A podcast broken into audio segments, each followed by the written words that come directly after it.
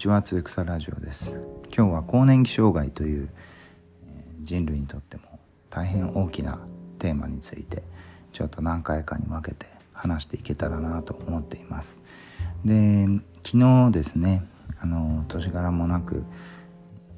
野球大会に出てですねあの自分の体力の衰えを非常に感じました。結構ショックでしたねそれはそれでねでいわゆる更年期障害っていうのはまああの男性にも女性にもあるんですけどで印象としては男性の方がちょっと、えー、早く更年期障害を自覚するあの時期が早いかなという感じがあのいろんな患者さん見てて思います。でまあ江戸時代はですねもちろん栄養の問題とかあと抗生剤がなくて感染症が一番の死因になってましたしあとはあの乳幼児の死亡っていうのがですねやっぱり今はだいぶ減ってそれによって平均寿命っていうのはすごく伸びてはいると思うんですね。ただ江戸時代は45歳ぐらいが平均寿命だったのでまあ僕も江戸時代であの生きてればもう死んでるのかなと思いながら誕生日を過ごしたんですけど。であのまあ人類の寿命ってのはだいたい倍ぐらいに伸びていて僕らの子供の世代とかの平均寿命はおそらく103歳ぐらいになるだろうって言われてますね。まあこれがどこまで当たるかわかんないですけどまあいろいろ、えー、科学も進歩してあのある程度寿命が伸びる可能性が高いんじゃないかなと思います。まあもちろんねあのいろんな、えー、環境とかあるいは薬剤の変化によって平均寿命が縮まるなんてこともまあ十分あり得るかなとは思います。実際に日本のあの今年のですね、まあ、去年一昨年ぐらいから、えー、超過死亡って言ってあの、まあ、人口の人口動態っていうのはほとんどあの、まあ、自殺率とかもある程度あの社会集団によって決まってるしいろいろそういうあの要素を統計学的に計算するとほとんど外れないって言われてるんですけどその予想をまあかなり、えー、去年おととしですねあと今年とあの非常に増えてるのは事実ですね。だからまあ日本がすごく増えてますのでそうするとひょっとした寿命も縮まるかもしれないんですけどまあ長く生きることが本当いいこととは限らないなとは最近つくづく思うんですけどあのそういう、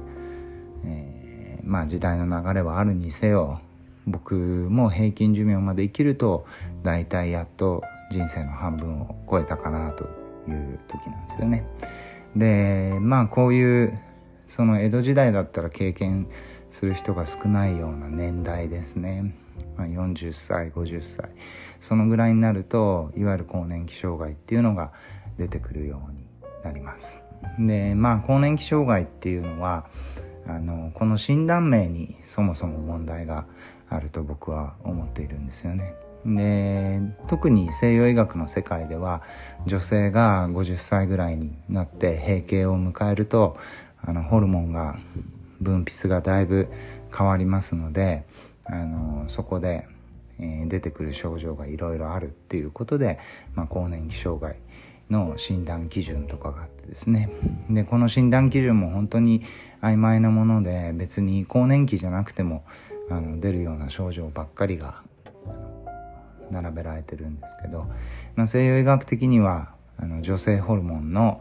えー、バランス急激な減少が問題になってるっていうことであのそれに対して、えー、女性ホルモンを補充するっていう治療を更年期障害でやるんですけどまあ副作用も非常に多いですしなかなかあのホルモン剤で更年期障害がすごく良くなるってことは実はあんまりありません。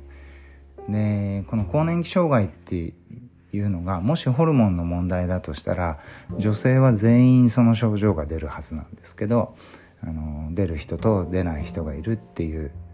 ことがあるので、まあ、結局ホルモンの問題ではないんですね。で東洋医学的にもうちのあの露草医院の患者さんはいわゆる更年期障害と言われるようなあの不定収素と言われるね。まあちょっとだるいとか、まあ、そういう不定収素っていうのは西洋医学的には検査上の異常を認めないような症状。そういうのが多く出るのがいわゆる更年期障害なんですよね。で更年期障害っていうのはその診断名に問題があるっていう話をちょっとしましたけどあの診断名っていうのは医者からするとですねあの患者さんに納得してもらうための病名であったりもします。つまり何か不調を訴えてあの病院に来てで特に検査上の異常もないけど本人はすごく辛そうだっていう時はとりあえずやっぱり更年期障害だねっていうふうに言われることで多くの患者さんはまあ更年期だからしょうがないかみたいな感じであの帰っていかれるんですけど実は更年期障害は西洋医学があのすごく、えー、苦手とする症状の一つでもあります。で一方で漢方薬っていうのはあの更年期障害にはすごく有効なんですね。でそういうとりあえず患者さんに帰ってもらうしかないからあのとりあえず診断名をつけようっていう病名は実は結構いろいろあって、まあ、更年期障害もそうですしあとは自律神経失調症とかあとストレートネックとかですね。まあストレートネックなんか手術では治んないのであのでまあ首が痛い肩が痛いっていうね、まあ、そこには東洋医学的には血の流れが悪くなるおけつとかあるいはストレスによって力がすごく入ってあの歯ぎしりとか食いしばりがあるような人とかも肩こりがすごいひどくなったりするんですけどそういったものは漢方では割と簡単に治せるんですけど西洋医学ではそういう治す治療法がないんですよね。だけど患者さんに「うんちょっとレントゲンとか取ったけどよくわかんないな」って言っても患者さんは「えー、なんだこのやぶ医者」ってなるわけですよね。ところが「うんこれストレートネックだね。ちょっと携帯を見過ぎないように気をつけて」とか。そういうことを言われると「ああそうなんだ。じゃあストレートネックだからしょうがないか」っていうふうに、まあ、患者さんは帰る。帰っていかれる。そういうあの病名が非常にたくさんあります。例えば「えー、これはストレスだね」とかあるいは、えーもうだいぶ年だからねとかそういうのもあの一つの、えー、まあよくある、えー、治しようがない症状として不定収素としてあの診断名をつける時につけるものがあります。だから更年期障害っていうのもいや更年期だからしょうがないね更年期障害だねっていうとみんなあ更年期だからしょうがないか。帰るんですよね。ところがそれは、えー、明らかな間違いだと僕は思います。実際に更年期障害っていうのはじゃあどんな症状があったりでそれはどういうものなのかっていうところをちょっと、えー、明日明後日ぐらいかけてあの少し説明していけたらなと思っています。今日はこの辺で終わりにします。おやすみなさい。